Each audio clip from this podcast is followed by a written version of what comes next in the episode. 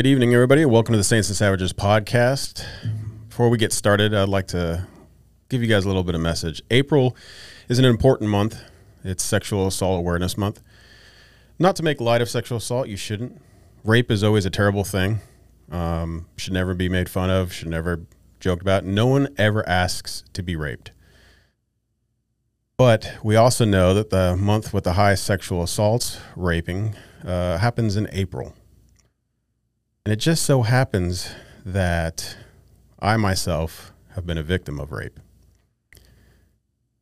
Just this weekend, I had to pay the government several thousand dollars, thousands of dollars in taxes. Thank you so much. I would just like to let everybody know that's watching this right now that be careful this month. Watch out. Just know that it's going to be a very rough month. And for those of you who haven't paid your taxes yet, the government's going to come for you. Just know that BASF has uh, let everybody know that the price of lube is going to be going up. It's going to be a rough month. Mike, how are you? Thank you, Brian. It's it's a rough t- it's a rough time for all of us. Oh, I believe. you too? Oh yes. Um, I in fact myself I'm sitting a little sore this morning. Mm-hmm. Um, it's been happening for a couple days now. I'd, I'd like us to just take a moment of silence.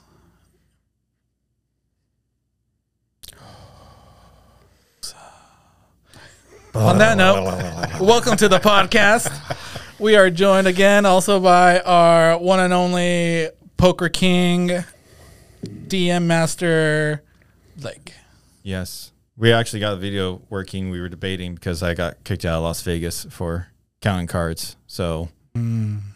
So why I wear this guys today. Mm-hmm. Hmm. You have to pay taxes on all that money, huh? Yeah, no kidding. This is the worst year. worst year yet. I have to admit, that was not the turn I expected that to, to, to take. But we are non consensually Not consensually. kidding. no one ever asks for that. No one ever wants that. Yes. And for those of you wondering, yes, that is the one and only, the greatest, Ron Swanson, standing behind our great Brian.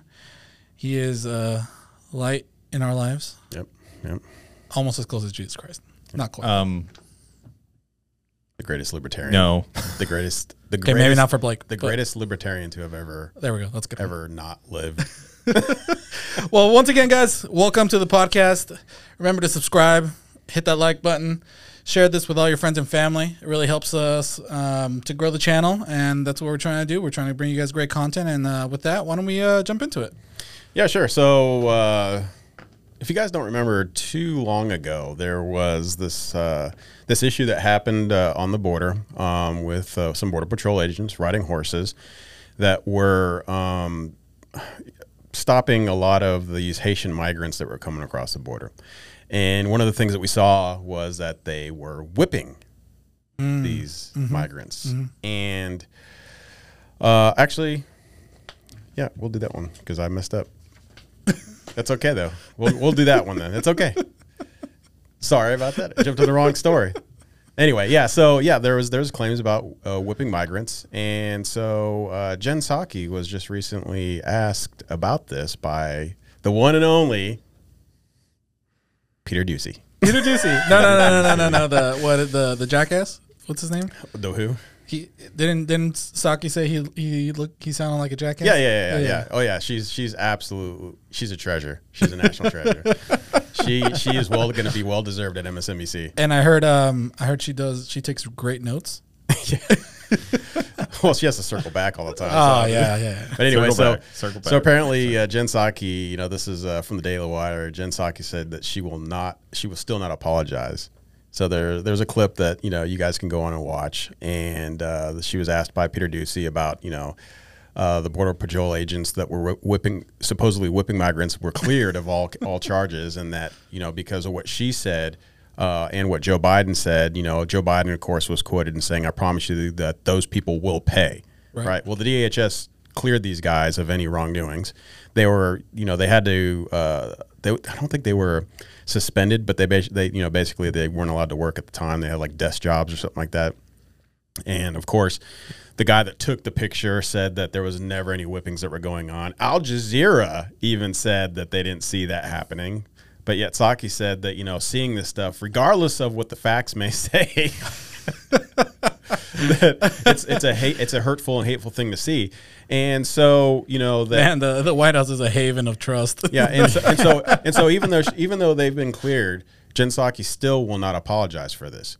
Well, lo and behold, our great second savior besides Ron Swanson, Megyn Kelly, Megyn Kelly came out and she told Psaki that you need to beg for forgiveness. All right. Oh man. So you can actually go to the Daily Wire. Yeah, I got it up. All right. Yeah, and uh, it's, I mean, what more can you ask from Megyn Kelly? She's always on top of this stuff, right? I mean, she just she nails it every time. So Megyn Kelly put Jen Psaki on blast after she said the president Joe Biden openly condemned border agents accused of whipping migrants and then refused to apologize when the investigation led to no charges. The host of SiriusXM's The Megyn Kelly Show, which you should go subscribe to on on YouTube. Uh, her podcast took to Twitter Tuesday to respond to a video that included Fox News' Peter Doocy attempting to get answers from the White House press secretary about when the president would apologize for saying agents were whipping people. After the investigation resulted in no criminal charges against them. Yep. Psaki just kept referring to the reporter to the Department of Homeland Security and wouldn't comment, stating that the department would announce any conclusion of the. It was already concluded. For crying out loud. Now they're gonna get like an obscure government agency to to keep in, uh, investigating like the FDA or something. Yeah, when pressed further by the Fox reporter, Peter Doocy, if she would apolog- personally apologize for accusing the officers of brutal and inappropriate measures, quote, she again repeated the line that the Department of Homeland Security would announce the results of the investigation and said that she, uh, she sure will have a comment. Right. yeah, the comment will be like, you know, What's- the Department of the Department of Justice stands yeah. by its stands by its uh, Yeah, investigation. let's just sweep this under the rug because we don't want to deal with this and acknowledge that we like to bend facts to to support our narrative. Yeah. So so Megyn Kelly said so it's so it's inappropriate to comment when there's an investigation, but then why the hell did you and your boss openly condemn these guys in September when there was an investigation? This is Megyn Kelly. Mm-hmm. Apologize, own up to it, beg for forgiveness. She said, done. That's all you got to do, right? Mm-hmm. So, what I want to do is I want to go through here and I want to read some quotes. These are from people you may know, from some organizations you may know, from certain politicians you may know. Of course, Joe Biden. I promise you, these people will pay. He quote, quoted talking about the whipping of the Border Patrol agents. Kamala Harris, quote, I was outraged by it. It was horrible and deeply troubling. There's no need there there needs to be consequences. Human beings should not be treated that way and it also invokes images of some of the worst moments of our history like slavery? Is that what you're saying? um, I think so. Yes, yes. Maxine Waters. Haitians fleeing violence and the lack of credible government in Haiti are being treated like animals. U.S. government cowboys on horses use whips on Haitians as they sought refuge. Why are we following the Trump policies? This hor- horrendous treatment of Haitians must stop now. Has Maxine Wal- Wal- Waters in her entire career ever said anything factually correct? Dude, that is a great question because I, I don't think so. Not not at least from what I've heard. You know, she was like, remember when she was even inciting violence? Yep. Yep. Yeah. Go And, uh, out, was get in it their Chicago? faces. Yeah. Oh yeah. It's not even in her, not even in her home state. She was inviting, uh, inciting violence. Uh, Yeah. during the riots. Trump said, "You guys have a right to free speech. Protest if you want. Make it civil." She's saying, "We need to find these people that disagree with us, conservatives, Trumpers, and kill them. We need to go out and fight them." And I don't think she said kill them. but She No, just said she- get in their faces. Get you know you need to you need to confront them.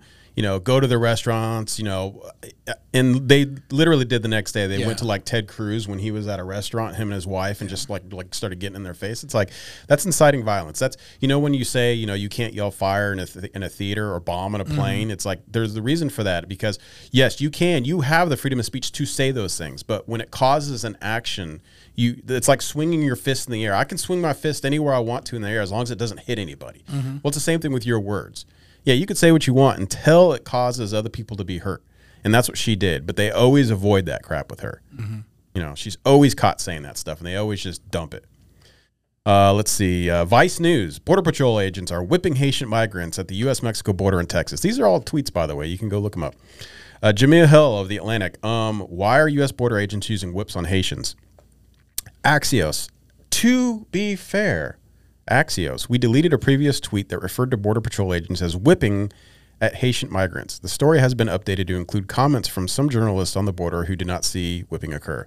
So at least they corrected it, but they still came out a knee jerk reaction and said this. The PBS NewsHour correspondent uh, Yamiche Alcindor, the angst swung up his whip mercilessly, charging his horse towards the men in the river.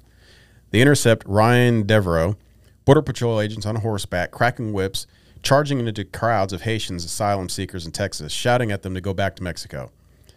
Democrat operative Sawyer Hackett, Border Patrol is mounting on horseback, rounding up Haitian refugees with whips. This is unfathomable cruelty towards people fleeing disaster and po- political ruin. The administration must stop this. And our sunshine, light of joy, MSNBC's own Joy Reid. this is beyond repulsive. Are these images from 2021 or 1851?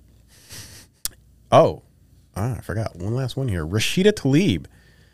This is so sick. And at CBP we'll continue to comment or to commit human rights abuse if we stop it now. Cracking an effing whip on Haitians fleeing hardship shows you that this system simply can't be reformed.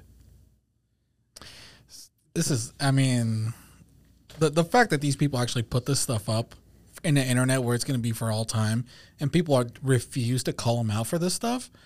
You know, I, like this story was pretty much dead until Doocy brought it up again to to um, right? It was literally dead on on like the day it came out when all these people sit there and said those aren't whips. Yeah, I mean, for uh, so I'm, I'm gonna pull actually pull up the the said picture where people actually uh, said that this was a whip. I mean, when you look at this, it just it just goes to show you like the the audacity that that these people actually think that the average American per, uh, person is actually an, a complete and total idiot, right? To think that they can't see this picture themselves and like deduce what it, what's happening is is ridiculous. So here I'll bring it up, and it's literally his border patrol agent on his horse and he has a hand on the Haitian uh, immigrant, Yeah.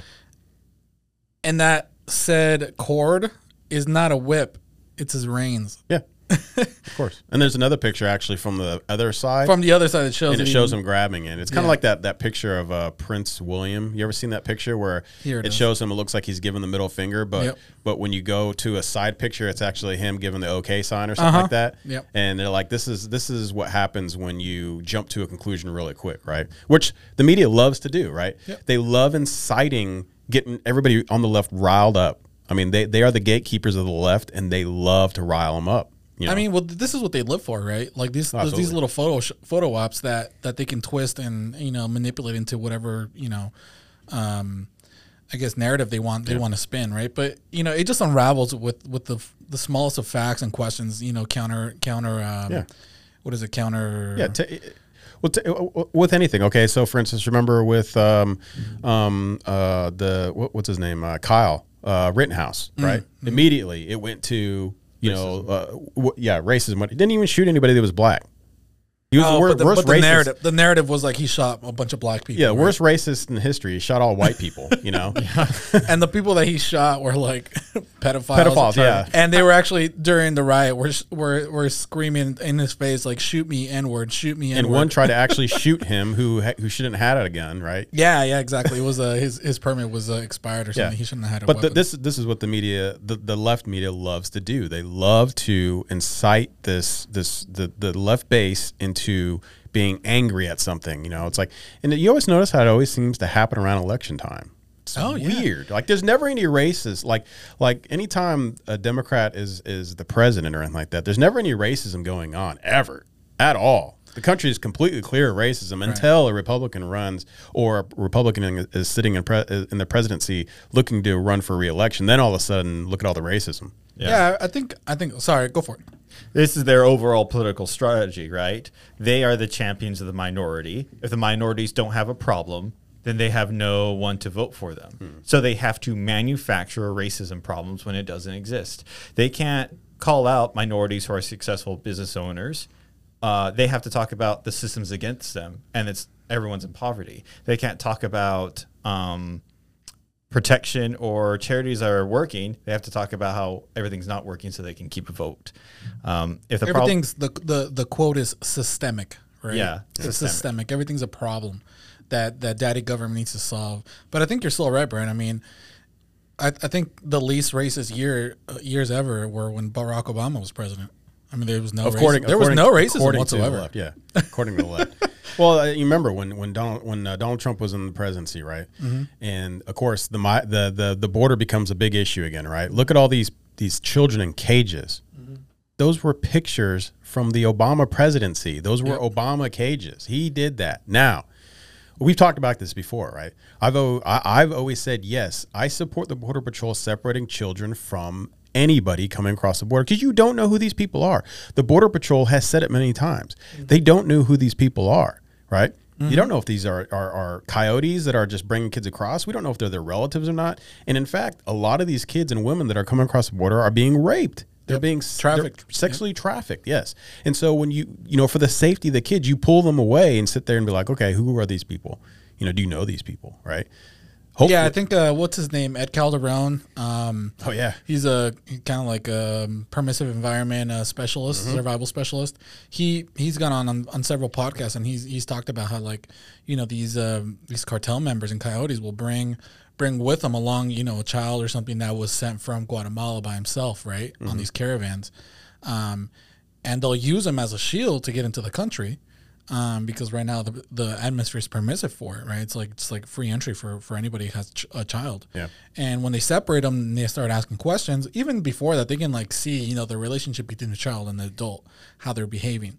You know, he's just and he just shows like there's like different color wristbands that they put on different kids and things like that, and it's just it's it's horrible, man. Well, all this does too is this this this focuses on is the left's angst for one law enforcement and two anything that has to deal with immigration. Yeah. Well, I mean, do you guys remember AOC's uh, photo op? She's at the board at the at the cages, Yeah. and she's like all in white, and she's just like bent over, like just crying her eyes out, and it was a complete and total just photo lot. op. yeah. and then Full of crap. But nobody calls her out on this stuff except for the you know for for conservatives. But then they just like the story just dies down. Nobody like puts lights of fire into it or anything, you know. And like obviously AOC never comments on it. The left never says anything. Her party doesn't you know discipline her Well, or whatever. She's well, just like let let let run loose, man. Well, what's the basis for this? You know, you know, what's your take on this? The basis for the left going against, you know, or, or riling up people against border patrol? Uh, well, they want more immigration to come in, so they have more of a voter base. Wait, wait, wait, wait. Be clear about this. Immigration. Illegal immigration. All right. So, I mean, what does it benefit from them to get more illegal immigration coming in? Why not make policies that streamline our current immigration policies? You Right. know, people take five, ten years working a job in order to get certified citizenship. I'm all for more immigration. Why don't Oh, we? absolutely. Why don't we get those policies in line? What's the benefit? Except of, for you, Mike. F you. Screw you guys. I guess it, it comes along the lines that they want more people to depend on the government. Barack Obama thought it was great that um, they increased the amount of people on welfare. Like, yeah, we got more people on welfare. That's a success. That's a terrible metric for success. You want less people on it. But if they have more people depend on the state, then they can have more people voting on them when they want. And illegal immigrants come depend on the state, even though they don't pay taxes. So it is an unsustainable um, process. Well, so well, it's also a fact recently, right? I don't mean to cut you off, but the, all of these illegal uh, uh, aliens that are coming across the border, the Biden administration is busing them into red areas in the middle of the night. Yep. They're busing them into red areas. They're flying them and dropping them off in places like Florida and red states.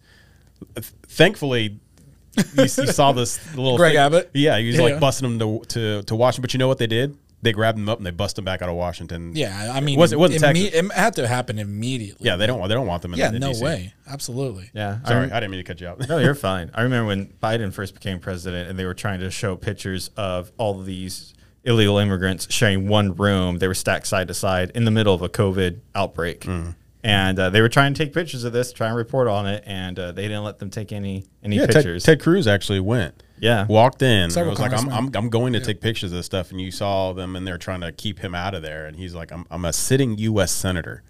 I want to take pictures of this stuff. I want to see this stuff. We need to show the people what you're doing here. You say COVID is such a big issue, but yet you have all these people packed in here like cattle. Mm-hmm. No, no, no, no. You can't see this. Yeah, talking about numbers, immigration wise, just counting legal immigration, we accept 50% of the world's immigration.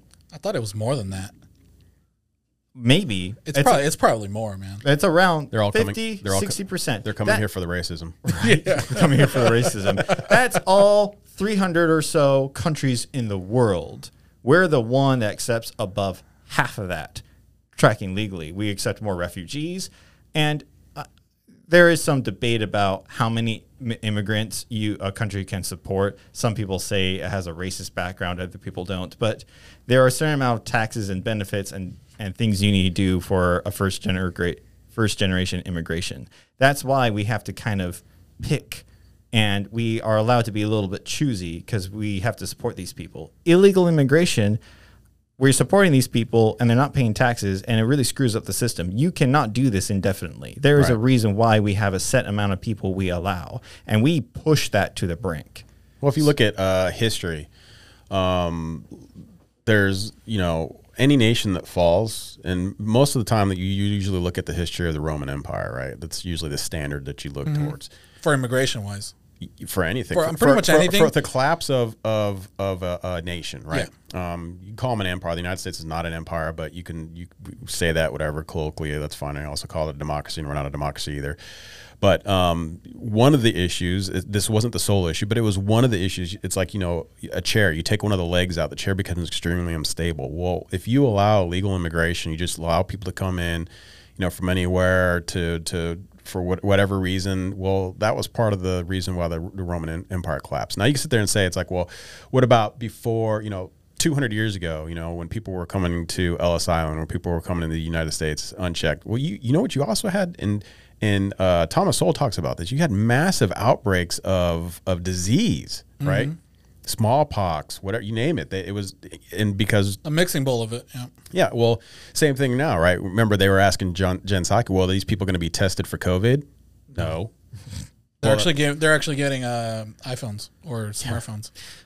Oh, but but uh, to reiterate on the on the Rome on the Roman Empire one, I think I think what you know what immigration did is ultimately change the culture Oh, absolutely. Yeah. of the empire, and that's what brought the downfall of it. Right? I think the the capita of of of immigrant Roman uh, citizens became uh, higher than you know native natively born uh, citizens, right?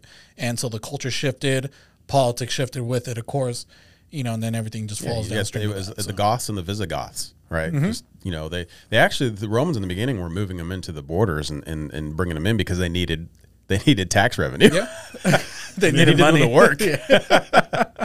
well, you know, you, you're, you're you're seeing that here too. It's like, and don't get me wrong. It's like uh, Blake, I'm with you 100. percent I want more immigration, absolutely. I but the thing is, Streamline the process. here's the thing, you know, okay, but right. The thing is, uh, I want people to come to this country. I, c- this is this okay. I believe there are Americans born all over the world, right? in spirit. Because it's an ideal, right? Yeah. America, it's only one thing. It's an ideal, right? Uh, of, of freedom, of liberty, of in God we trust, right? It's on our coin. It's on our money. Okay, it's it's called the uh, the American Trinity, and it's coined by um, uh, Dennis Prager. Okay, the American Trinity, and these people that are born all around the world, you know, strive to come to one place, the United States, and they should be able to come, right? Go through the process. Now, I think our process is horse crap. Now, you know, my ex-wife, you know, she she's from the Dominican Republic, and we had to go through this lengthy process of her becoming a U.S. citizen, which she ultimately did become a U.S. citizen. But man, it was expensive. There was so much red tape. There was so much, you know, two steps forward, five steps back. The government would lose paperwork all the time, and you know, and and we went through arguably one of the easiest processes because she was married to an American citizen, right? Mm-hmm. So we went through the, the fiance visa process, which was a whole lot easier. But you also have the student visa process, you have work visas and all this stuff. But I still think that the process of becoming a U.S. citizen is really it needs to be reformed. I'm not saying that anybody should just be able to come in, and I say this for another reason. I'm a member of fraternity, I'm a member of Alpha Phi Alpha Fraternity Incorporated from my college, right? And you know, I've always argued. I go, you know, if you believe in illegal immigration, well, should we also believe that anybody should just be allowed in my fraternity? Anybody should just, you know, you just say, I just want to be a member of the fraternity, so therefore I'm a member of the fraternity. I could put on the nail you, I can wear the letters. No, absolutely not. You didn't earn it. You know, mm-hmm. you have to earn that. Now, yes, becoming a U.S. citizen should be earned, right? It's a privilege. It should be earned. It shouldn't be the the government quandary crap hole that it is right now, right? Because we need to also know that are you are you fleeing crimes? You know, or, or do you owe money to your country or to somebody? Um, are you bringing diseases here? You know, it's like what what's going on? You know, but Are you an enemy of the state? Right? Sure, right. Yeah. Yeah, You know, do you do you plan to come here and turn on us and and and Mm-hmm. infiltrate the country and do bad things? I mean, I think also like do your do, do your culture beliefs, and moral beliefs, and you know spiritual beliefs completely you know disassociate with the American American way of, way of life. Well, and that's the difference between a lot of the immigrants now that we're seeing compared to immigrants 150 years Mm-hmm. ago. Because those immigrants came here knowing full well they would land on their face if they weren't successful, right? They had it was on them. Yeah, it was all about hard work, determination. You know, the There was the no drive to There was improve no yourself. government handout. Yep, I think. Yeah. yeah. I think I think the like the the the true American dream was like a clean slate, right? Up until a certain point. Sure. After that, it just became political, and you know, it's just you know trying to get away from whatever other problems that you had in life. But I mean, that clean slate, man. These these generations of families have come to the United States and, and just absolutely have leapfrogged, you know, you know, generational wealth in their families, you know, beyond measure where they could have done it in their home countries. And that's that's that's the whole thing, right? You can come to America, Income mobility. yeah, and you and you can and you can have a better way of life for your children, for your family, for your descendants, you know, and, and and build on that and so forth and so forth and so forth. Um, but I think that's gotten lost, man. It's it's gone it's gone the the the idea, the dream has has been um has been uh what what is it called uh like infected. It's been um Washed down, watered down, diluted. yeah, it's been like diluted. It's just been like uh it's just been taken over by by these like crappy ideals of of the America becoming something different, right? And you know, being an immigrant myself, it's it's it's really sad to see it, man. I mean, everything's just changing exponentially when it comes to immigration, man. Are you first generation or second generation? What do you mean? Immigrate, immigrant. He's caught in quasi. Yeah, I'm like, I guess I would be like first first generation. I would call myself first generation because I came with my parents, right? You came with your parents. Yeah, so, first generation. From your parents' perspective, what Your English part is terrible. Your English is terrible, by the way. See. I wish I had like a fake mustache to wear this whole. from from your uh, perspective, what was the biggest bottleneck of the immigration process? What was like the hardest step? I think it's I think it's the culture, you know, learning language, you know, adapting, Mm-hmm. you know, integrating to society. Uh, so it wasn't any part of the governmental p- process. no, I don't think so. I mean, immigration now compared to what it was, what like 20 years ago, Mm-hmm. is completely different. Absolutely different. I think it's more political now. Oh, absolutely. Yeah, yeah, absolutely. Well, uh, like you know, we're both from California. You know, Oh, yeah. and especially like SoCal, right? Uh, I, I'm from San Francisco, but you know, I was stationed down in like Camp Pendleton and stuff like that, so down in San Diego, LA area. But what do you notice about the culture out there, right? The Hispanic culture out there. It's like you see everything. All the posters are in Spanish. Uh, A lot of the a lot of the TV networks are in Spanish. Uh, Store names are in Spanish, all that kind of stuff. Yeah. yeah so you don't you don't have this uh, this embrace of you know learning the culture of the us right so if you're not speaking a language that's that's an issue with not embracing the culture Yeah. you know like well, one of the other things i saw living in arizona too what i would see was that you know that you would see people out there waving the, the mexican flag you know and it's like we're dreamers and we want we just we demand to be U.S. citizens and this and that. It's like you should not be waving the Mexican flag. You should be waving the U.S. flag if you want to be taken seriously. Yeah, that's that's the problem, man. A lot of these, a lot of people that come here, they want to keep their their full identity of of their previous country mm. where they come from, right? And it's like that's that's just wrong. Like you come here for a reason, right? You come here to become American. If you're going to become American, become American. Oh. There's no shame whatsoever in in embracing your where, where you come from, your ethnicity, you know, your home country, whatever it Mm-hmm. Your you know, your ancestry. There's absolutely no shame in that whatsoever. But if if you're if you put that at the forefront instead of the country that you're living in, Yeah. you know, of, of, of where you, you know the the country that's protecting your way of life, that's providing for you, you know, a job, your security, all that kind of stuff, then that's that's that's something that I completely disagree with. But I think I think that that mentality, I think it's the small percentage of people like the dreamers, right? Most dreamers are not like that. They embrace the American like, way of life. Like if Oh, you yeah, talk yeah, to yeah, them, yeah, you're yeah, like, yeah. you're like, what, mm-hmm. what are you? Are you are you let's say Guatemalan, Mexican, or are you American? It's like, oh, I'm American. You know, I grew up here. I learned, you know, English was my first language, all that kind of stuff. Have you So- ever referred to yourself as Mexican American? oh hell no. Yeah. Well, Teddy Roosevelt said there's no such thing as a hyphenated American. Yeah, right? there's not. Absolutely not. It's, it's complete. It's complete BS, man. Because they just want to. They just want to put you in um in another different checkbox, right? Sure. That they can put a different demographic on you, and that's that's stupid. Well, uh, European immigrants coming to this country, you know, because th- this is one of the things the left likes to tout too. It's all like, you know, well, we had we had unabashed open borders for European Americans coming over in you know the early 18th 1800s, right? Well, the thing is, is that when those immigrants came over, yes and no. When those immigrants came over, you know what they did? If you were Irish and you spoke Gaelic, they refused the, the, the parents refused to let their kids speak Gaelic. You had to learn English. You had to speak English. You can only speak you your home language at yeah, home. yeah. If, if you spoke, if you came over and you spoke German, nope. If you came over and you spoke Dutch, nope. You need to you need to speak English. In fact, they even made it easier to say their last names. Right? Mm-hmm. We're going to sit there and shorten our names. My last name is difficult to say. I'm not going to say it on, on air. You can go look it up or whatever. But I'm sure at some point my name was my last name was different. Mm-hmm. Um, a lot of people they sit there and they could look at their names. Their names have been shortened, easier to pronounce. You know. I'm not saying to do that. What I'm just saying is that they they embraced this country and they wanted their kids to be to have the easiest time possible assimilating, right? Even themselves, right? And this is the only country in the world where where when you become a U.S. citizen, you are now a U.S. citizen Yeah. if you go to Japan and you become a Japanese citizen, right? Let's say you're from the United States, you're always going to be an American.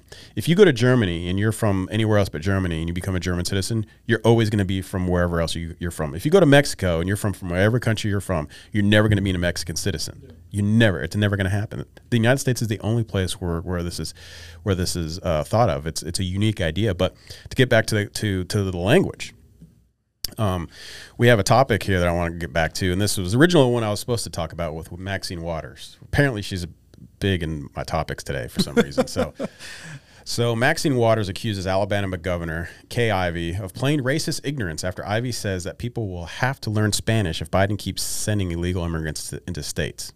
So, uh, this is from the Blaze. Um, uh, Ivey, who is currently seeking re-election, issued a campaign ad in which she said that if President Joe Biden continues sending illegal immigrants into our states, everyone will need to learn Spanish. My message to Biden: No way, Jose. I, I, Ivey declares in the ad.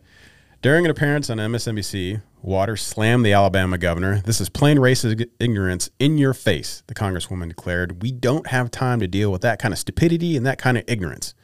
So, of course, Ivey had to respond. There's nothing racist with telling the truth about disaster Joe Biden is causing with illegals invading our country. I'm not going to be lectured by a liberal congresswoman from California. We'll handle our business in Alabama. I like how the white lady was from Alabama and the black black lady's from California. California. Well, uh, but the thing is, is like, okay, is it racist to demand, not, not necessarily demand, is it racist to, re- to expect. to expect that you learn the language of the country you're going to live in, right? I've I've I've traveled all over the world. I went to Portugal. You know what I did before I went to Portugal? I was looking up words, how to say certain words. uh, You know, obrigado. So at least that way, if I you know if I got help with something, I could say thank you. You know. Um, I- I've learned Spanish obviously because my my spouse was Hispanic. You know, so I learned Spanish. Um, but anywhere you go, you you try to learn the language to fit in a little bit you know but it seems that on the left it's like it's always pushed against no you, you shouldn't have to learn english That's racist. but it, yeah right it's racist to ask them to learn to speak english now the united states doesn't have a national language right like a, a lot of countries have national language like canada it's english and french right it's actually like a national language I don't know, man. I would disagree. I would say the national language is English. No, no, but I'm saying it's not written in the Constitution. It's not. It's not officially written, no, Yeah, but sure. it's uh, it's understood. No, I mean- I, I, I, I actually think you should learn another mm-hmm. language. Mm-hmm. I think, I think that in the United States, it's a unique place where we do have a lot of Hispanics here, and learning Spanish would be beneficial to you, mm-hmm. right? But I also, I also know for a fact, I know people who can't speak English that have lived in this country for over 20 years, and they are completely dependent on their spouse for mm. everything because they can't speak English. Mm. And it's not that they couldn't have learned; they just refuse to. That's Yeah. on you. Uh, of these uh, encounters along the border with uh, um, illegal immigrants.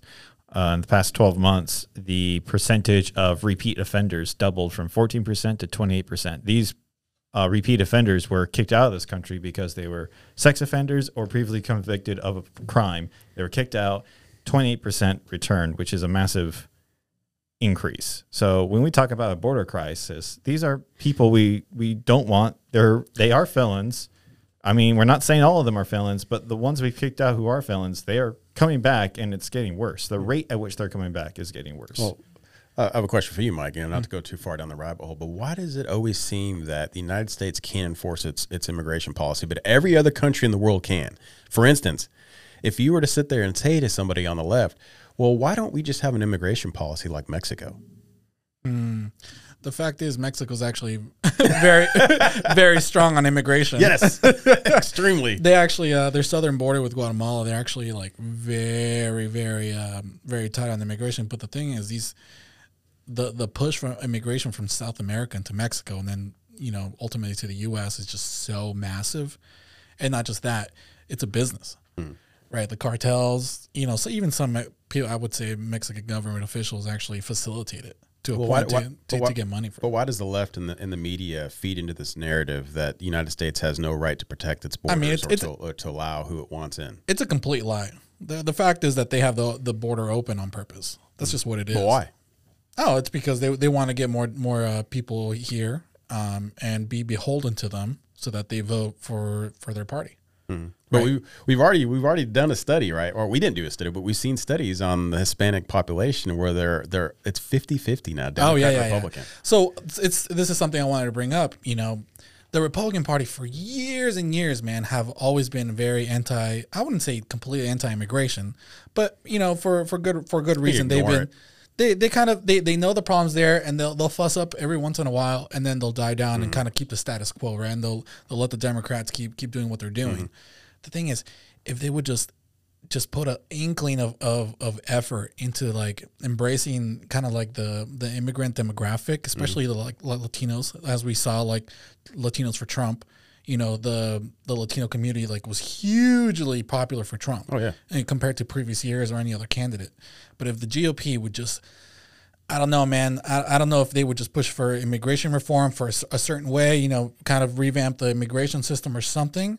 Man, I think I think the Democratic Party would just completely collapse. Yeah. Their entire narrative, everything they do, their entire platform, everything would completely collapse without the the support of of the uh, the immigrants in this country. Oh, if you just take out the leg of racism from the Democrats, they're done, right? Yeah, you don't have the- those those race hucksters like Well, uh, what's you- his name? what it- what's hilarious is that they always they always tout that like oh you know racism is, is, is the problem in this country. What they don't understand is that other ethnicities like Mexicans, like like Asian people and stuff like that, can be extremely racist. yeah, absolutely. Extremely racist, and that's not saying that that's that that goes across the board. Nor does it say that I'm racist, I because I am not whatsoever. Well. well, no, I'm not. But unfortunately, the culture the culture is that though. Like you know, like besides besides the United States, cultures are very anti. Um, I'm not. I'm not. I'm not going to say against just black people, but just against any other ethnicity. You Yeah, know, they want to keep their their national identity, their their you know ethnic uh, identity. Yeah, exactly. And it's something that is completely like glassed over by by the left, right?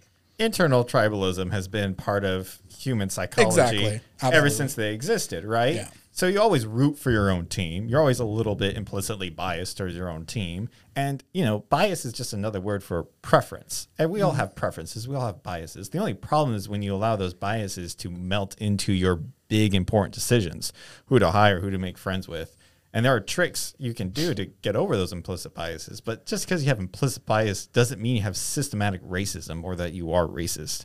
And uh, you know, being part of a melting pot, That's just your white privilege I right. coming out. I mean, it's it's hilarious though, but it's true. I mean, you know, cl- you know, uh, I, w- I would, you know, like ethnic minorities and stuff will like, you know, just clump together, Yeah. whether it be at work, you know, community or anything like that. In my previous job, we I worked in warehousing and things like that for for audiovisual, and our, our warehouse in Philadelphia was pretty much dominant, like ninety eight point, you know, nine or ninety nine point nine percent, like Russian or like you know from from Eastern Europe, right? And they they spoke like Russian in the warehouse, Sure. and there was like one or two that would only speak English, right? And so it's and you know if you, and if you go to like California, it'd be like you know you know Hispanic and and so on and so on. It's just it's hilarious, but it's true. You know, you always gravitate towards you know the cultural you know people that you know, Yeah, or, uh, or the culture you know that you know. There's a free modeling program for uh, behavioral analysis you can download, and there's a model that's based off of small decisions that you want to be on. If you just have like, I don't know how you measure this, but let's say you have a 10 or 15% preference towards your own group, just that slight 10, 15% preference will coagulate people into their own respective groups, and you have community gatherings. It doesn't take much for you to want to be around your own group. And it's not necessarily bad thing. Oh, you see it. In, you see it in in, in high school Oh, cliques, right? You see the jocks hanging out with the jocks. You mm-hmm. see the preps hanging out with the preps. The skaters hanging out with the skaters, right? You know, is that biased?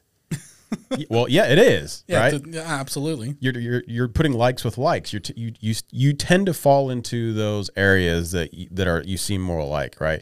That you share beliefs with, Sure. Yeah. whether it be social, moral, or you know spiritual, whatever, political. And the only problem is when you start boiling, bullying or hating the other group. Then that becomes a problem. As long as you can all hang out, it's no But problem. that's human nature, like you said, right? Yeah. I mean, there's always going to be things that you're, you know, empathetically a- opposed to, right? Mm-hmm. There's going to be things that you just don't want to do or don't want to be around, and there's nothing wrong with that. But what make what makes it easier to fit in with one of these groups, right?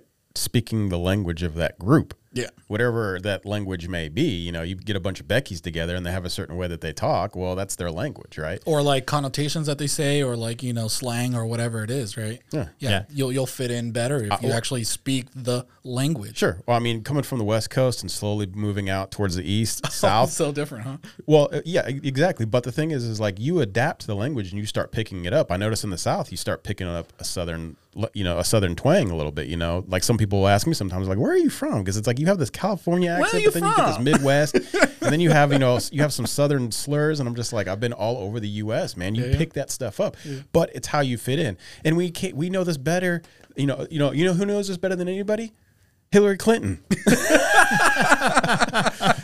Oh my god, She loves to come out with you know the certain slang depending on who she's talked to, and it's usually with black folks, and right? people are just like staring at her like, what? yeah, it's all it's always cringe though, right? With her, it's always cringe because it's not it's not it's not true, right? Yeah. Like if you're actually truly trying to fit in, you know, there's a difference. You can tell, you know. Well, I mean, also like technology has kind of like shifted everything, right? Now everything's recorded and on the internet. So like back in the day, like you could you could change your accent from from country to I mean from uh from state to state, whatever you, you and only the right? local group will be cringed out by it. exactly. But now it's like all over plastered all over the internet. But so. Hillary gets a pass. She has trauma from being under sniper fire. So Well, to, to get to get back onto what we were talking about with with the language, um, so you know we we, we heard uh, Maxine Waters saying that you know that's racist that the the the uh, governor of Alabama will say that you know maybe you should start learning Spanish, which I arguably agree, agree. You should probably should start learning Spanish, maybe even Chinese. You know, Yeah. whatever, learn another language.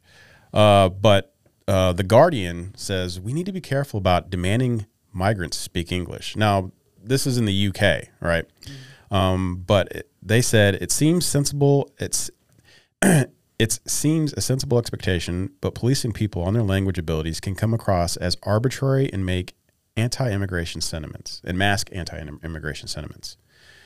It doesn't qua- quantify how much English one must learn in order to be accepted into the eyes of those making the demands. For me, it sets the same uh, abominatory precedence as the phrase "I'm not racist," but the statement "I'm not anti-immigration, but they should learn English."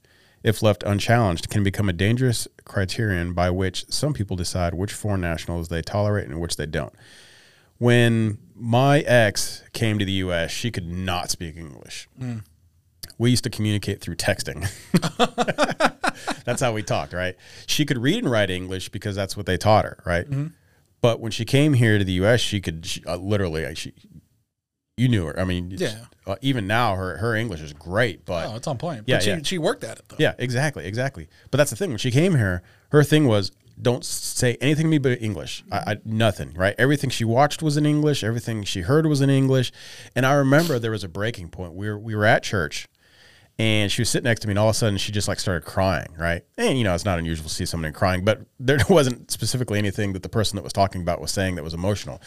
And so I look at her and I'm like, "Why are you crying?" And she was like, "I understand everything, right?" But that, that breakthrough, that moment of clarity, now it's like it's like you're in now. You got it, right? You you, you can understand things now.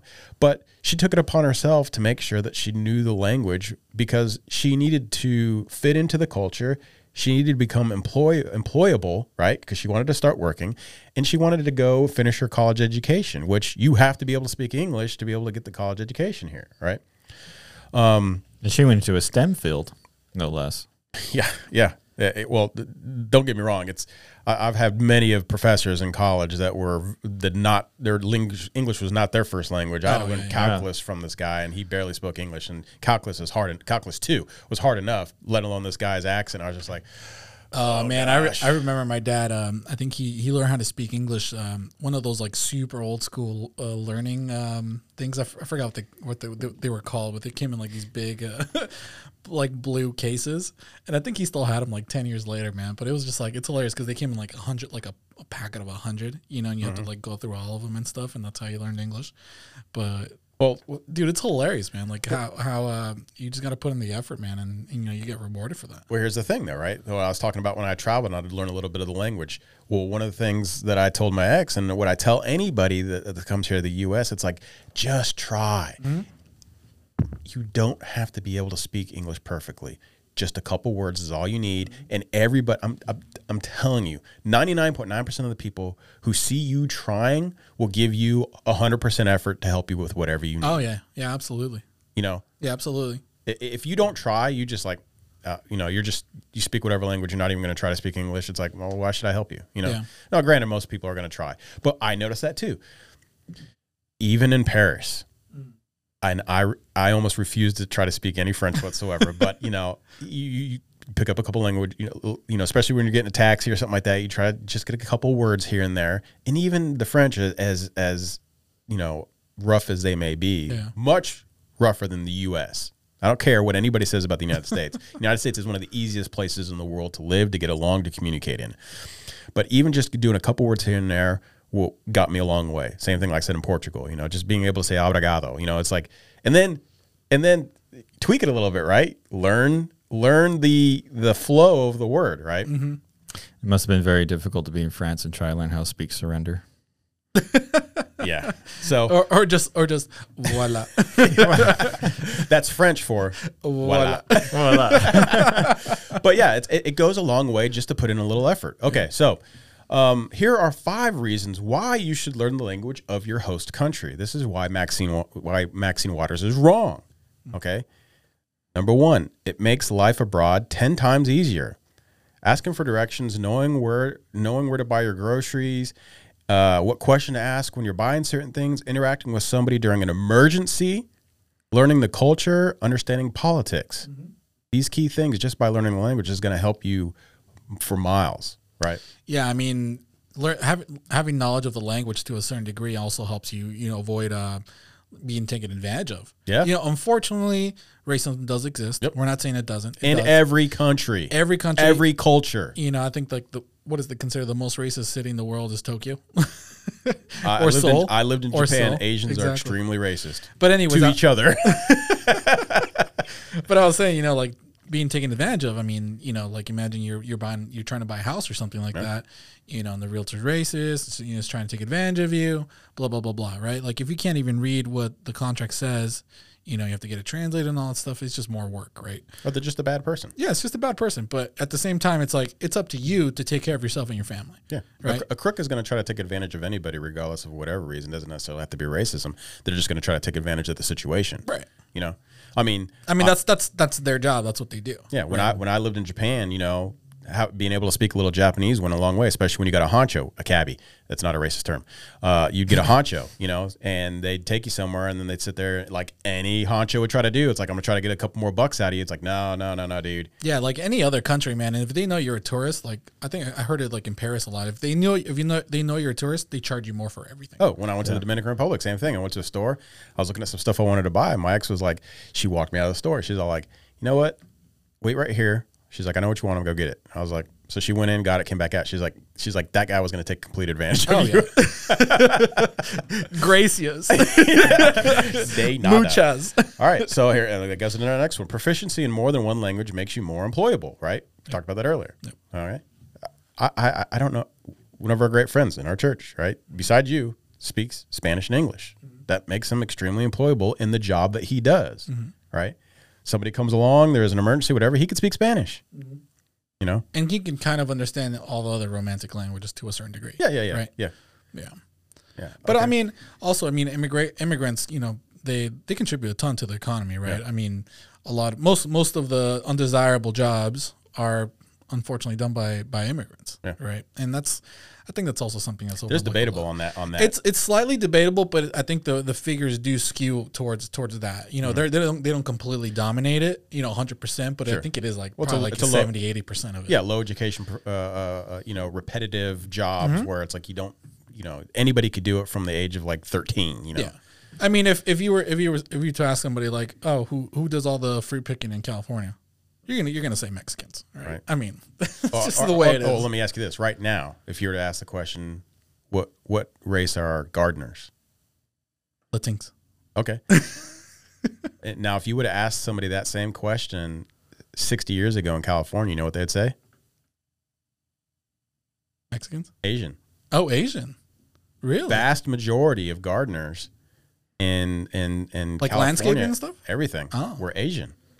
Did Thomas not Thomas Sowell talked about that in his book in uh, Ethnic America. Really? Yep, they were Asian.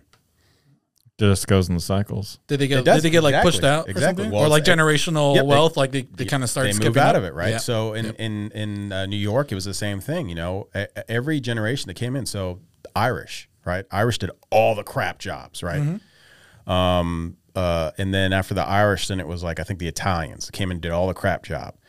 Um, there's also two different groups of Jewish that would come over, right? There Mm. was the first group of Jews that came over from uh, like more Central Europe, and then later on from Russia, Mm-hmm. right? Now, the ones that came over from Russia, the Jews that first came over before that from like Central Europe, did not like each other, Right. You know, but same thing, they did the crap jobs, Mm-hmm. right? Every every uh, uh, immigrant class that comes over here starts out doing those jobs because it's it's your easiest way to get in. Mm. Yeah. you know. You have something to say? Go ahead. Luke? Oh, I was just gonna make a comment about you said white privilege earlier. Mm-hmm. What about Asian privilege? Better scores. No, that's white privilege now, man. So, oh, sorry. that's the same white privilege. Or it's so true though. I no, mean, I- well, uh, well, again, it- make Tom- more money. Thomas Sowell for the win, man. He just knocks it out of the park. He he actually he wr- he writes in, in one of his books. I, f- I forget which one it is, racism and, and culture or something like that. It's it's one of his more newer books. He talks about and he he lists out all of the ethnicities that mm. produce more than whites do, mm-hmm. right? Because the contrast is always. I know we're going down the rabbit hole on this, but you brought it up. the contrast is always they always pit whites versus blacks. Yep. It's always those two against each other. and then and then Hispanics in the middle. Yeah, right. And, well, they try to do now is they try to almost kind of clump they, it they're trying yeah. to clump it, but Yeah. Hispanics don't like that. Yeah, but they, they yeah, but they, they never, you know, Thomas Sowell brought this up. He goes, he goes, well, what's white and what's black, right? Someone from Italy does not consider themselves a, a white compared to somebody like i- i- if you're from Ireland. Yeah, yeah. They're two different cultures, right? Well, somebody who's from the Bahamas doesn't consider themselves African, right? Or Nigeria, or look at the different countries in Africa, right? They don't. Cons- they, they some, a lot of them don't get along, right? Mm-hmm. They don't consider each other the same, you know, culture. I am pretty sure first, second generation Nigerian immigrants Outproduce whites. outproduce whites. But but you're always going to sit there. They're always going to sit there and say, well, blacks as a whole, right? Mm-hmm. Because Nigerian immigrants would be a small portion of the population. Yeah, I think we, it's also Indian American now from like um, India, right? From from Asia. yeah, yeah. when, when when we think of comparing this group for white privilege, you have to think of like the underprivileged minority. Where do they usually live? Democratic controlled cities, Chicago, Suburbs, yeah. Detroit. Like, do you have a lot of underprivileged blacks in suburban areas? I don't think so. I mean, not demographically how it breaks down, but I mean, I'm sure there is. You Yeah, know, there certain- prob- there there's always a some. certain percentage. But the vast majorities are in these inner cities, which Oh, is yeah. a Yeah, crapshoot of a lot of. But you know why though that problems. that is, why why that is though? It's because those are subsidized housing, hmm. right? If you incentivize poverty in a certain minority set, then that's going to perpetuate that, right? Hmm. Um, if you incentivize mothers to to not get married and, and and have kids on their own because of tax purposes and housing purposes, then that's that's just going to contribute more and more to poverty and you know degenerational wealth. Yeah. Did did Thomas Sowell ever talk about maybe in the 60s, 70s, right before LBJ, how African Americans were doing a lot better Oh, with yeah. families, First of with all, first of all, businesses? first of all, we have to preface LBJ. Screw that guy. he, worst thing for minorities. Oh. You guys want you guys want to explain just a little bit about LBJ? So he, he, you know, everybody always credits him with him with the civil rights, right? Where you go look it up, go look up his quote about he'll he'll be having those you know what's voting Democrat for the next hundred years, and he uses the N word, right? That's the person that they always look to, saying that's the guy that did the civil rights. When all when it goes all the way back to uh, uh, what's his name became president General um, Eisenhower. Civil rights actually goes back to General Eisenhower and the Republican Party, right? Of course, th- then they always have to sit there and say it flipped. Well, the party's flipped, a bunch of well, garbage the- crap the too. Dixie- the but anyway, Dixie yeah, but and all that. but yeah, first, yeah, but but but with um, um, President uh, Johnson, you know, screw that guy. He was a racist, out and out, flat out racist. Absolutely. Yeah, he wanted to destroy the families, make them more dependent on the governments to get the fathers out of the home. I know there was a lot of, you know, voting and other cultural problems in the 60s and 70s, but they had more success and stronger families back then than they do today. You know, you know what other president uh, kind of spearheaded um, legislation against uh, targeting minorities? Woodrow Wilson. Biden? oh, oh, what? yeah, The crime bill? I mean, and, Oh, he, yeah, yeah, and I everybody believe, forgets the crime bill. Yeah, and he also multiple times has said the N word Yeah. on record. yeah. Yeah. Anyways, Oh yeah, let's let's get back to this right here. Uh, five reasons why. Uh, uh, you had a good point. We need to have just like a talk about Thomas Sowell one day, and we, we will. We'll and and the and the historic flip between the parties. We should break it down. Oh, that would be which great. Is bull crap. That's a lie. Anyway, so uh, uh, another reason why you should learn a language of your host country is communication leads to friendship. When in your host country, making friends with natives is likely an easier task when pursued in the local language. Right. Uh, cultural perspective. I'm going to speak through these last two because I got one more thing we want to talk about. Cultural perspective. Those individuals can then, in turn, share foreign, foreign news and provide ideas and opinions regarding current events and world culture to others who may be less informed in hopes of closing the apparent cultural gap. And number five, foreign language makes you smarter. It's been proven people who can speak multiple languages have a higher IQ. And lower lower chance of uh, developing al- Alzheimer. Exactly. It is significantly proven fact. Polyglots are significantly more intelligent than those who are monolingual. Learning a second or third or fourth language improves cognitive skill, creating critical thinking, and can even slow brain aging later on in life, as you said. The results of a study uh, conducted by researchers at the University of Edinburgh showed a disparity between the cognitive functions of monolinguals and multilingual individuals who were tested twice, early on in life and then 65 years later. Those who learned one or more language during their lifetime, even during adulthood as opposed to childhood, displayed better cognition than those who only spoke English. This is why you should learn a second language. Whether whether you are here in this country, for instance, in the United States, you should be learning a second language, or at least trying to speak, know, bits and pieces. Or if you come to this country or any country, you should learn the host country's language. Yep. All right. All right, and then uh, we're going to get to our last one. This is from Bible Study Tools, the Tower of Babel. So, being saints and savages, we need to talk a little bit about religion. You know, um, what can you two gentlemen tell me about the Tower of Babel? They built a tower to try to get to heaven on their own efforts rather than by the covenants of God.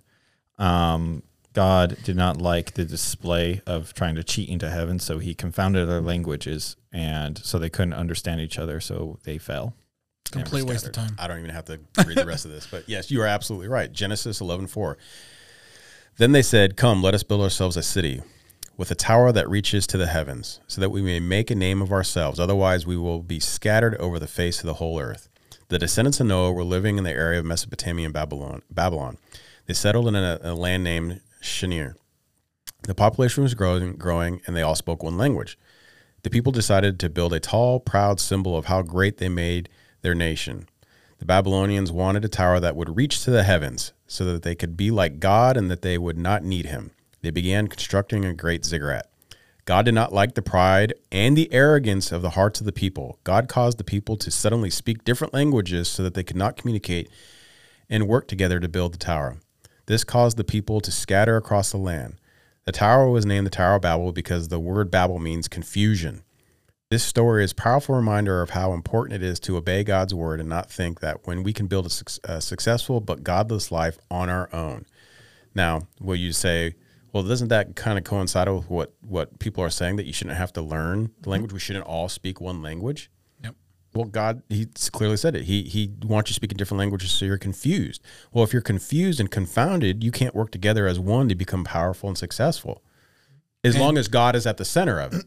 And you can also um, discuss your differences. You know, you can also resolve issues with each other, other people that speak a different language. You can't, you know, communicate your beliefs, your ideals, you know, and I mean the list goes on, you know, and that's that's I mean that's a great reason to just be able to you know, understand other people and other languages. Yeah, but at the same time, the left is also changing the meaning of words and, and demanding oh, that we learn them and know them. And inventing words. Inventing words. That's And- that's the craziest thing, man. They're just inventing words, and you're just like, I mean, I can understand a word being invented for a certain reason or an item or something like that, but when they invent a word that's already been, you know, there's already a word for that certain item or thing or concept. It's just Liberal. yeah. and it's destroying What lo- tanks? Yeah. Like, How do you feel about that, Mike? dude, I am. Latinx. I can't understand. I'm pretty salty about it. Latinx. that sounds like a Kleenex product. no, it's a toilet paper. Wipe your ass with it. for gonna- cleaning the crap out of your Honey, where's the Latinx? Yeah, wh- we- which, which, you know, the, the romantic languages are, are purely based off of male and female. Yeah. gendered Oh, language. I saw, I saw uh, on on the way here to the studio. I was, I was listening to a podcast, and they're like, they somebody's like, I heard I heard uh, in Spanish the how they say um, non non-binary in Spanish. It's either the female or the male version. no binario or or uh, um, la binaria or something like that. And everyone's like just dying You know, about it. Well, there's another thing about English though too, right? It's like they, they always English is this this white man's, you know, uh, white patriarchy language, right? English is an amalgamation of so many other languages.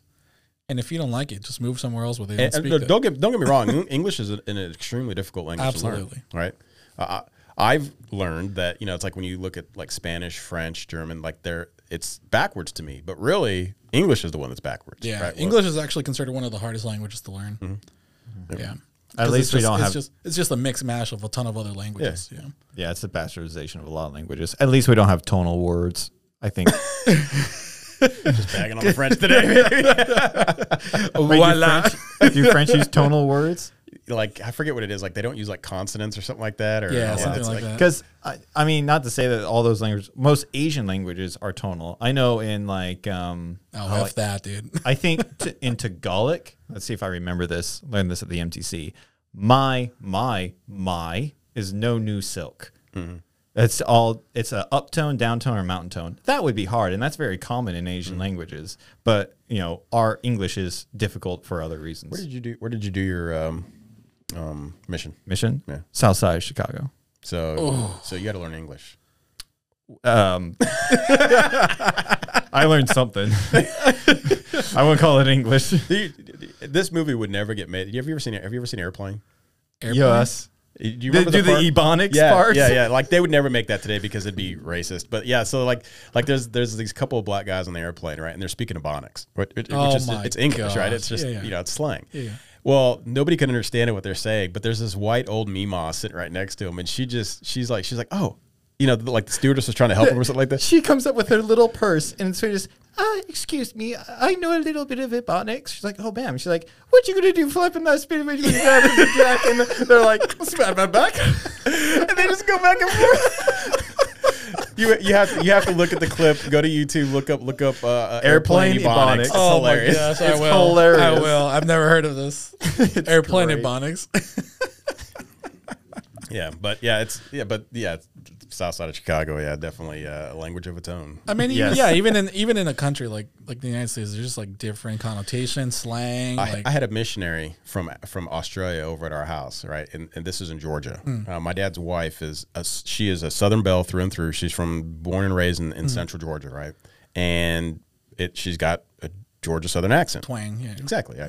So he was over there for Thanksgiving, and he speaks English, of course, right? conversation. so we start, we start, we start having this conversation about something, and like he just leans over to me because you know I don't have that Southern twang Yeah, yeah, yeah. all the way, and he's just like, "What did she say?" I was like, "She's speaking English, man."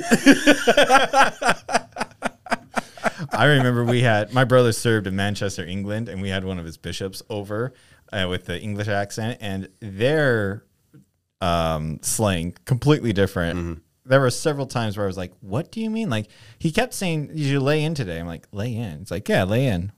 What are you talking about? He's like, You want to "Did fight? Yeah, did you on. sleep in?" yeah, sleep in. Yeah, yeah. Yeah. Yeah, I had the same thing when I lived in England. It was, it was like that. I, I had to work at a grocery store, and this guy's coming to me, and he's like, I forget what he was asking me. He was asking me for uh, tomato paste, tomato paste.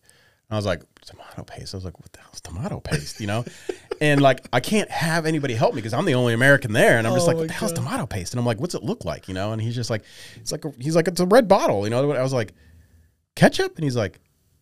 No, tomato paste. And, he- and so we're, we're walking around, and, and like he finally sees it. He's like, "Yeah, right here," and it's Heinz ketchup. And I was Oh, like, my I was like, gosh. I was like, it says ketchup on the bottle. He's like, "Yeah, it's tomato paste."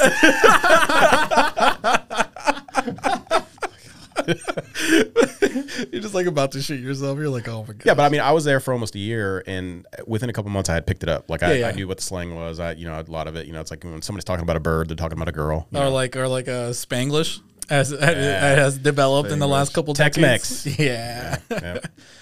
Yeah, my wife loves when I uh, when I when I speak Spanglish.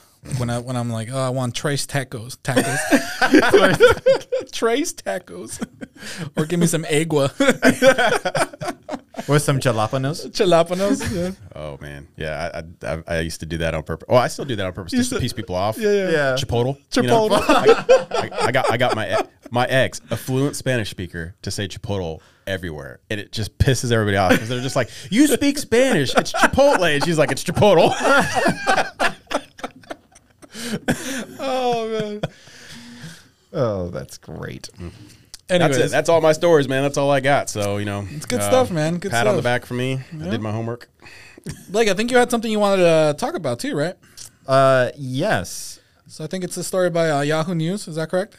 Yeah, I love It's super credible. Yeah, super incredible. I love Yahoo News because I find that they tend to sway a little liberal, but the comment section's always super Oh, conservative. it's off the chain. Oh yeah, it's yeah. off the chain. It's- Actually, I think I think uh, Yahoo New Yahoo is, um, they went almost went bankrupt and then they got uh, like reorganized and I think they're doing a lot lot that better. sounds now. like somebody else right now. That's interesting, but I won't derail this. We'll do what are your topic?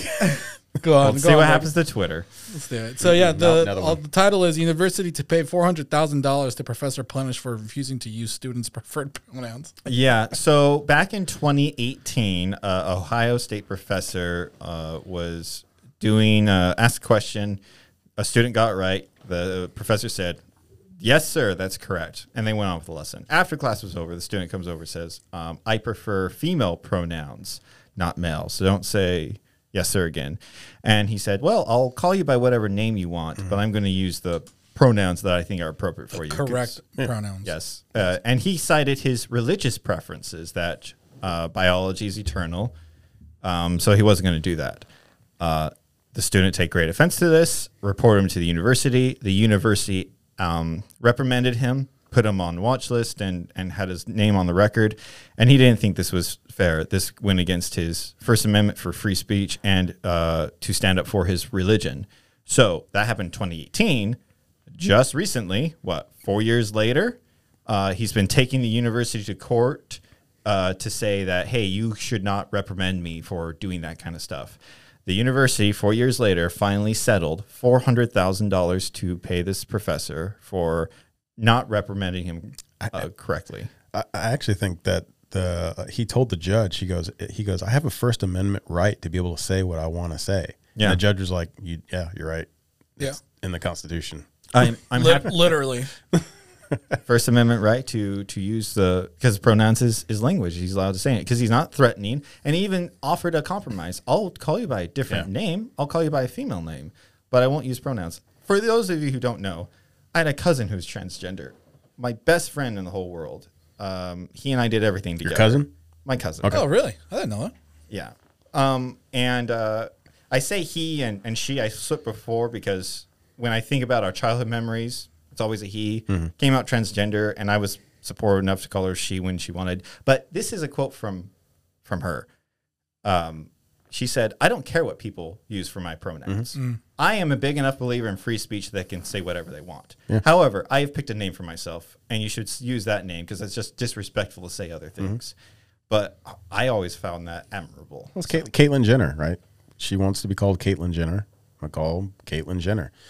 Now, if you get down to the biology of it, of course, I disagree. Caitlyn Jenner is not a woman. Caitlyn Jenner is a man. He has an X chromosome, Yeah. right? Yeah, I believe. Uh, Uh, I'm sorry, an X and a Y chromosome. What makes him a man? Yeah, I believe uh, Ben Shapiro touched on this uh, Yeah. a while ago. Yep. He said, you know, I have no problem, yeah, going to dinner or you know, like having a conversation, hanging out, you know, talking to to somebody, you know, transgender individual or you know, lesbian, gay, whatever, blah blah blah. Um, he's like, and I have no problem addressing them by how, how they want to be addressed in the in a private setting. You know, one you know, person to yeah, polite society, right? He, he has no problem saying that. He's like, but if I'm in a, on a public discourse forum, if I'm in a public square, if I'm you know being somewhere where you know this is going to be reaching to to you know hundreds of thousands millions of people he's like th- that's a completely different story right? And at that moment you know that's you you, you got to say the facts right? It's it's not it's it's about facts not feelings at that moment right? Because because you know he's a public figure. And i agree with that 100% you're being respectful as, as as you can be but at the same time if if you're touting your beliefs, if you're touting, you know, your your moral, um, I guess, compass and things like that to other people and trying to, you know, espouse your ideas, you have to you have to address the facts and not and not not people's you know feelings. Yeah, but th- uh, our te- our church teaches love as as all mm-hmm. churches teach, right? Christ teaches love, right? And you should never hate anybody for whatever beliefs they may have or whatever it is, right? Love the love the sinner, hate the sin. Okay. Now you can argue whether or not things are sin, whatever. That's that's another topic. Okay.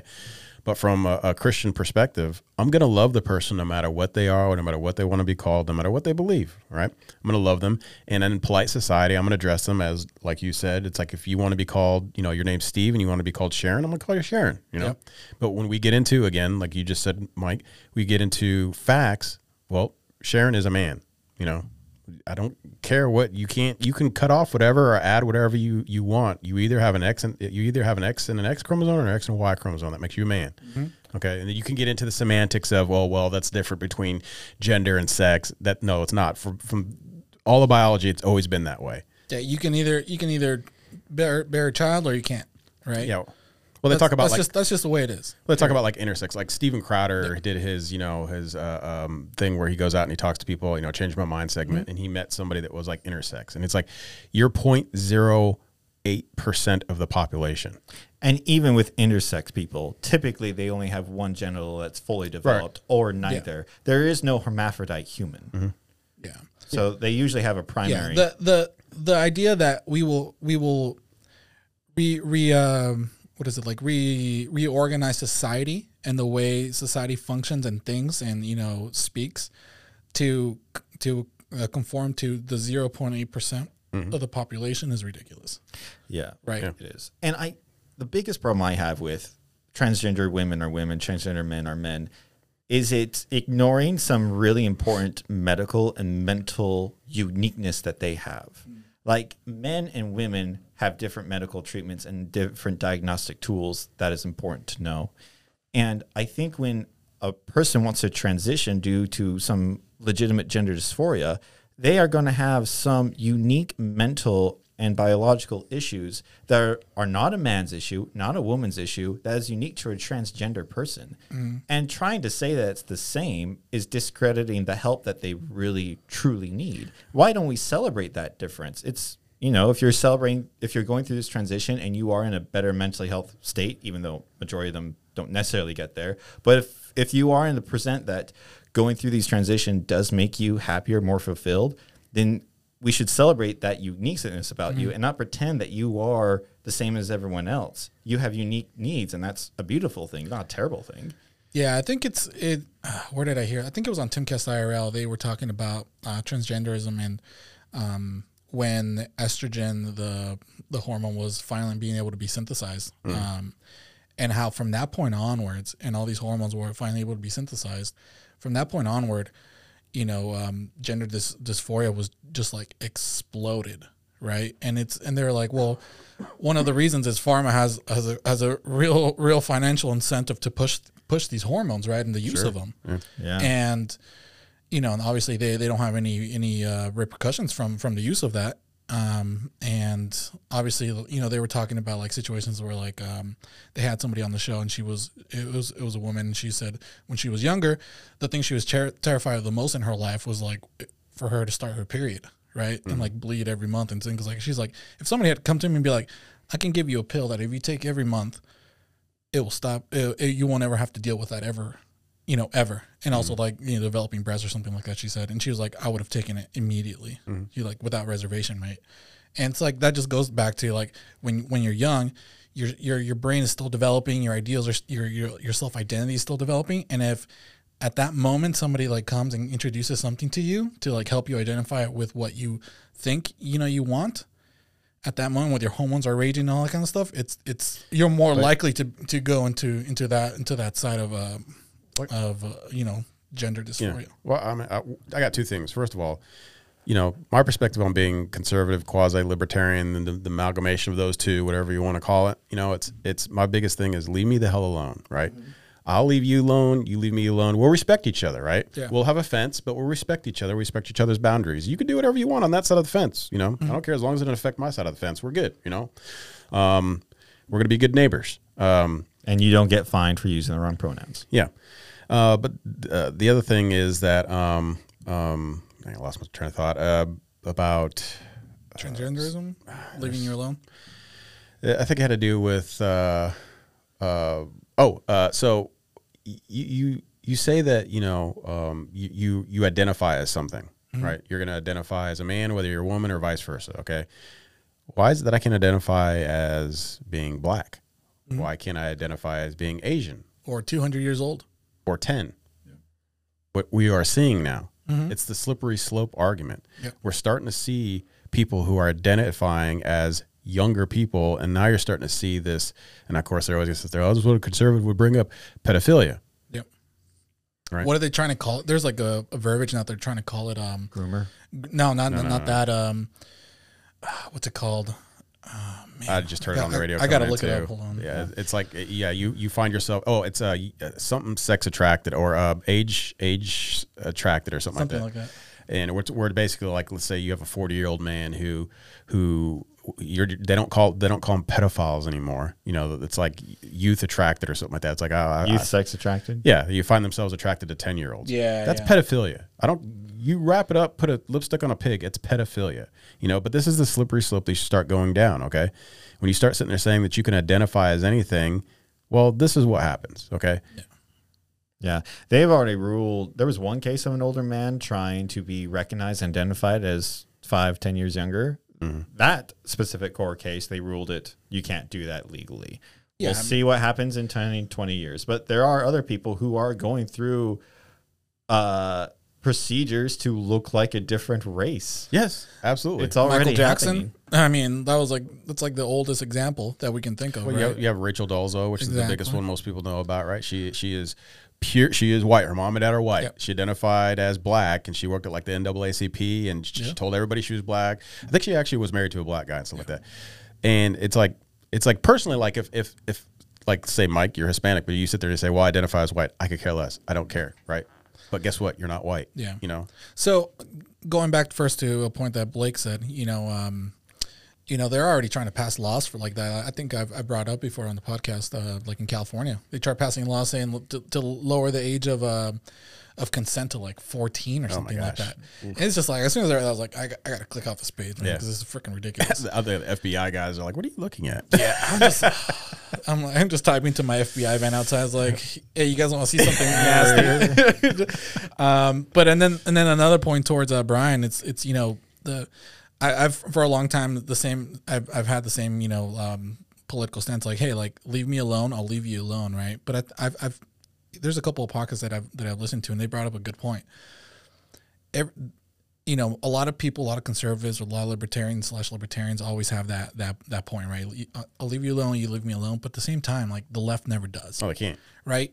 And so like the the more that we push that narrative of like, hey, just leave me alone and you can do your thing, the more that they pass whatever they want to do, Yeah, and the more the more ground that conservatism and you know, you know, morally just people lose ground every single day, mm-hmm. and I think that's got to stop, right? Like you got to hold your ground, and and if if the other side would would you know hold to yeah, I'll leave you alone and you leave me alone, that's that's fine, but the left never does, man. So I mean, it's just it's a it's a sad world we live in. But I mean, conservatism, you know, right leaning people, they got to start pushing back, man. And I think you're seeing that kind of in the Yeah, most most people in their personal lives are conservative. Like Yeah. you look at, especially minorities, they they they go to church. They're heavily in a family. Those are conservative values, right? And but the thing is, is like they tend to get into when it comes to voting, social stuff, right? yeah. Um, well, social acceptance. Right, right, Yeah. right. So they that, they actually had where they went to. Uh, they were talking, you know, with the transgender when it first started coming out. They had this group of transgender uh, folks that went to like these black pastors, and they're like, "Hey, we wanted you, you know, to sign on to this and help us out with this because you know this is this is our civil rights." and the black pastors just laughed at them and they go, "This is nothing like the civil rights. You did not have fire hoses being rained down on you. You did not have dogs being sicked on you. Somebody called you a name in Twitter." it's like get over it. I mean, but that's that's their um, what is it? The, the hill they'll die on. You Yeah. know, unfortunately. And, Get and rid of your Twitter yeah, account. and I, I don't agree that you should be saying these names to these people. I don't agree you should treat these people wrong. You know that you should treat these people bad. You should love them. But when it comes down to you know, uh, i- i- if I have, if the government says, well, you know what, we're going to make you part of this, and you know what, your church has to allow uh, same-sex marriage or transgender marriage. No, absolutely not. That's Yeah. not what we believe in. yeah. yeah, you can go to a different church or start your own church. That Well, what they're doing now, they're they're doing that now. Or there, I think there was this big case in California. I think it's, um, it might have been California. I think where um, a bakery, uh, transgender couple came in, or or a gay couple came in, and were like, "Hey, we want you to bake us a cake." You know, saying the, they were the were like, "Sorry, like this is against my beliefs." Like, no, you we, we refuse we refuse to do that. And they like went. I think it went all the way to like the Ninth Circuit or something. No, something. it went to the Supreme Court. Supreme It's- Court. It's, the same guy actually. Yeah. it- like it was like three Oh, or four different times. They keep going after this guy. and it's just like, just leave this guy alone, man. He's just trying to run a bakery. Like, Well- are you really? You took this all the way to the Supreme Court or a freaking cake, so man? Steven Crowder, I don't know if you remember this. This is an old video. Steven Crowder actually went to a Muslim baker and Oh. was like, "Hey, I want you to bake me a gay Muslim cake." And they were like, "No, no, I don't think so. no, no." Right? Yeah, man. It's just they're, the they're baker just- did win that case. No, yeah, yeah, he yeah, yeah, I mean, of course, but uh, the the fact that it went all the way to the Supreme Court is ridiculous. Mm-hmm. Yeah, but it's but the, you know the, the junks of it. What I was saying is that it's like you you you know you, same thing when you get an abortion. You always hear it's like I want you to stay out of my body, stay out of my bedroom, but you keep forcing me into it. I don't want to be in there, right? I want nothing to do with it. I don't want my tax dollars to be a part of it. I don't want the government to be involved in it. That is a personal decision that you make on your own. You know, uh, however you decide to get married or whatever, that's between you and that other person. That has nothing to do with me. Did But you guys- when oh. you force me into it, right, by passing laws, or, then now we're gonna have a problem. go for it. Blake. Uh, if you really want to make abortions available for everyone, take every rich person, every celebrity that is for abortions, let them create their own charitable fund, so you don't have to use taxes, and you can have that be self-sustaining program Oh, for that's abortion. that is like a couple topic. That is like an entire two-hour segment about abortion.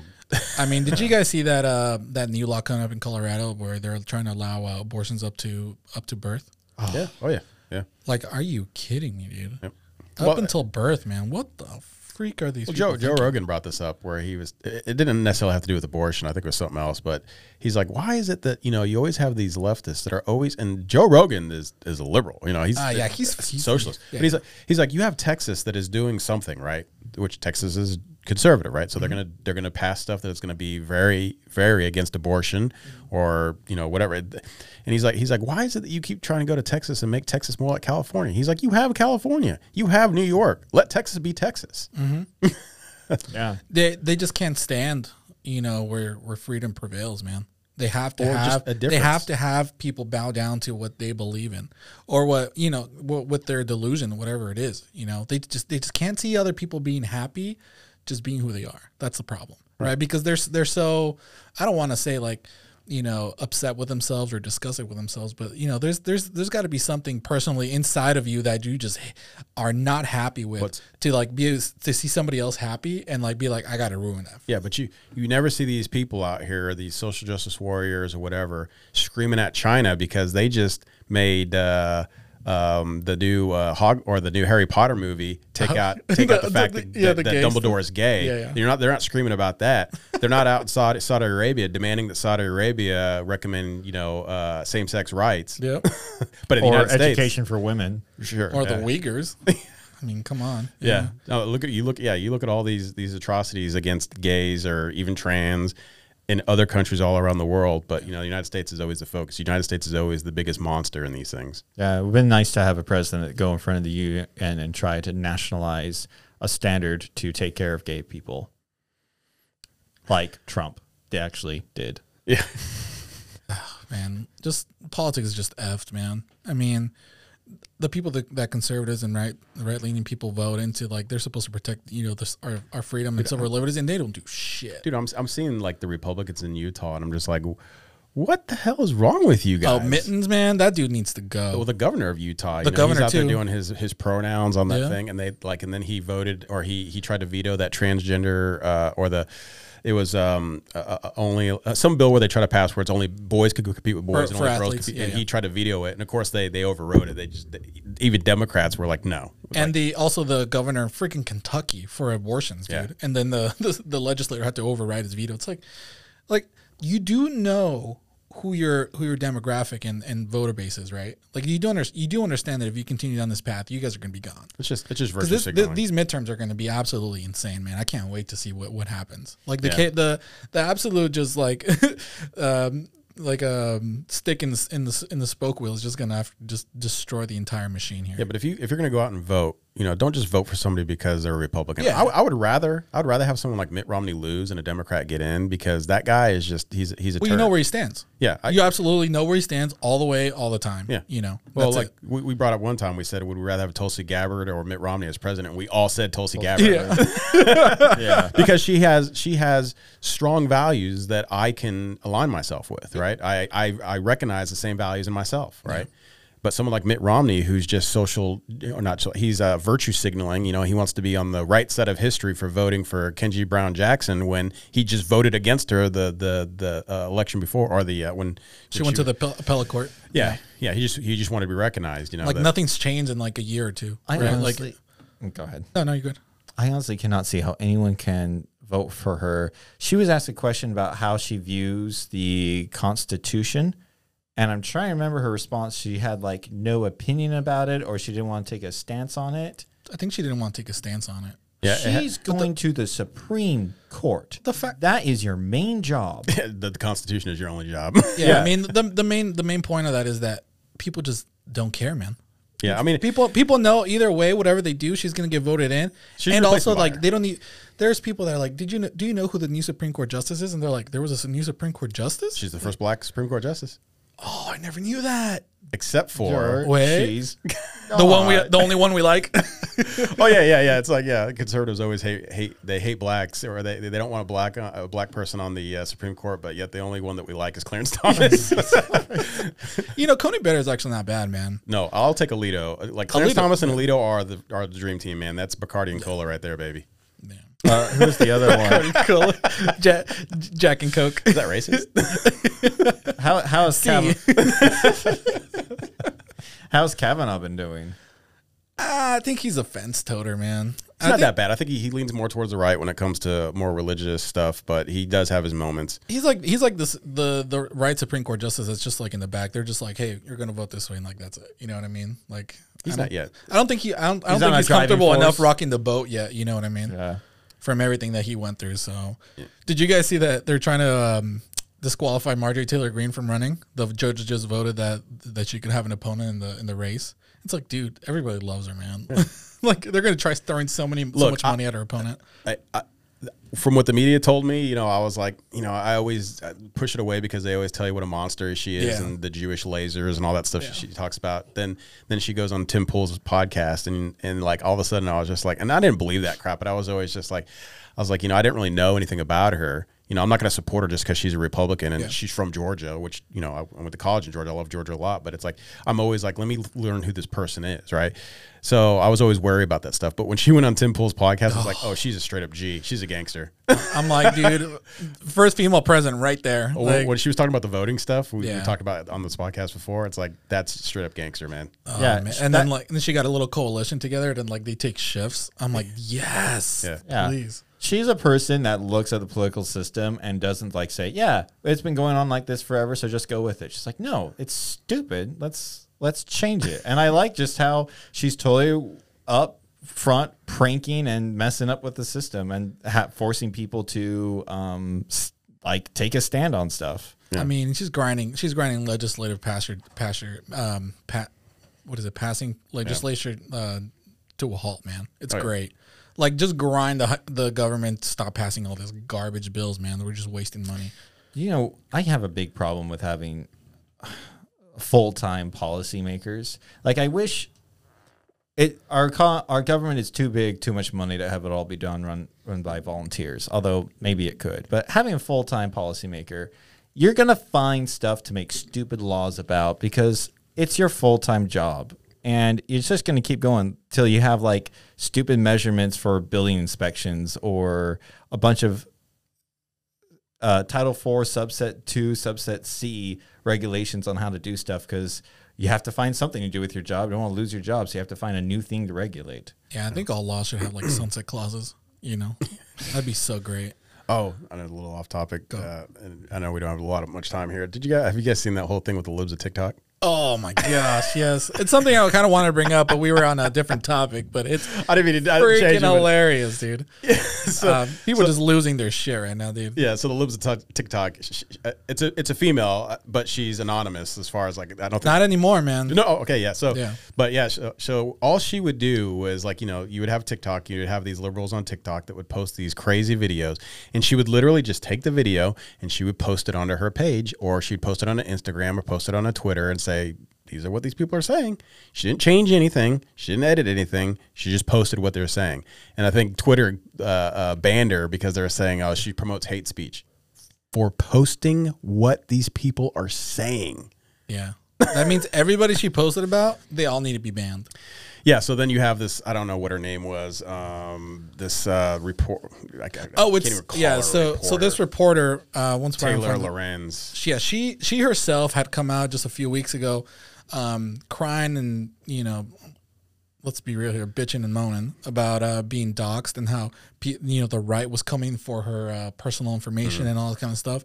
And then she goes and freaking doxes this this this uh this some this lady for for posting all this stuff. I'm just like the hypocrisy, man. Yeah. The absolute hypocrisy of this of this freaking reporter that just is like, oh, people are doxing me. Yeah, go- like imagine if you had somebody on TikTok that was going the conservatives of TikTok, and you literally just post what these people say. Yep. There wouldn't be one conservative on planet Earth that would have an issue with that. They'd be like liking it. They're like, yes. I can't. Um, I can't like it enough. Yeah. but it's like, yeah, it's like th- this is literally what you're saying. These are what these people are saying, and you're and you're gonna dox her because she's she's not changing anything. She's just posting what you're saying. So what you don't like is that the sunshine is is is shining through the cracks. You know, the nasty cracks. There's some disgusting stuff, man, that they posted on there. I was just like, oh, just yeah. cringeworthy. So but yeah, sorry, I, I, I didn't. No, it's it's a great article. I mean, it it's up. it's they, they've been uh, it's been talked about like all all all day. I think like on We- breaking points, and I think Tim Pool also talked about it. We need to do a five minute react to some of this stuff one of these days. Yeah, yeah, we're, we're planning to. I know we we we've been talking about uh, getting a second uh, episode out um, every week. We're just trying to work schedules out and stuff because we're you know we're still uh, still sexy sexy workforce. Yeah, having sexy time with the government right now, Exactly. paying taxes. still feel it. Yeah. Anyways. shout out to any of you who haven't paid your taxes yet. Good luck. because you're late. yeah, you're like, you're gonna get double whammied. well, yeah, uh, I'm not even. I was going to about to go down on inflation, all, but no, no, we won't do that. you better get a large serving, serving spoon because it's coming. Anyway, File an extension for your extension. extension for extension. Get a loan to pay taxes. Okay, yeah, but we just want to say thank you for coming in and viewing our video. Thank you for uh, watching us. Thanks for uh, the people who've been responding. Thank you for um, all of our supporters out there. You keep growing. We're going to keep producing these videos. We're going to keep coming out with uh, great and exciting things to talk about. Uh, we want to hear from you guys. We want you guys to support us. Mike, uh, where can people support us? Yeah. So if, if you guys want to support our work and help us uh, grow the podcast, uh, you can find us on Locals, which is uh, tied to our, Rumble page as well as our uh, YouTube page. Make sure you guys subscribe to the channel, share with your friends and family. That always helps a lot. And uh, make sure to hit that like button and uh, leave us a comment. It also helps with the YouTube algorithm, um, helps promote the channel. And as always, leave us ideas, topics you guys want us to talk about. And as always, thanks a lot. Anything you want to say, Blake? Stay savage and stay saintly. All right. Beautiful. See you later, guys.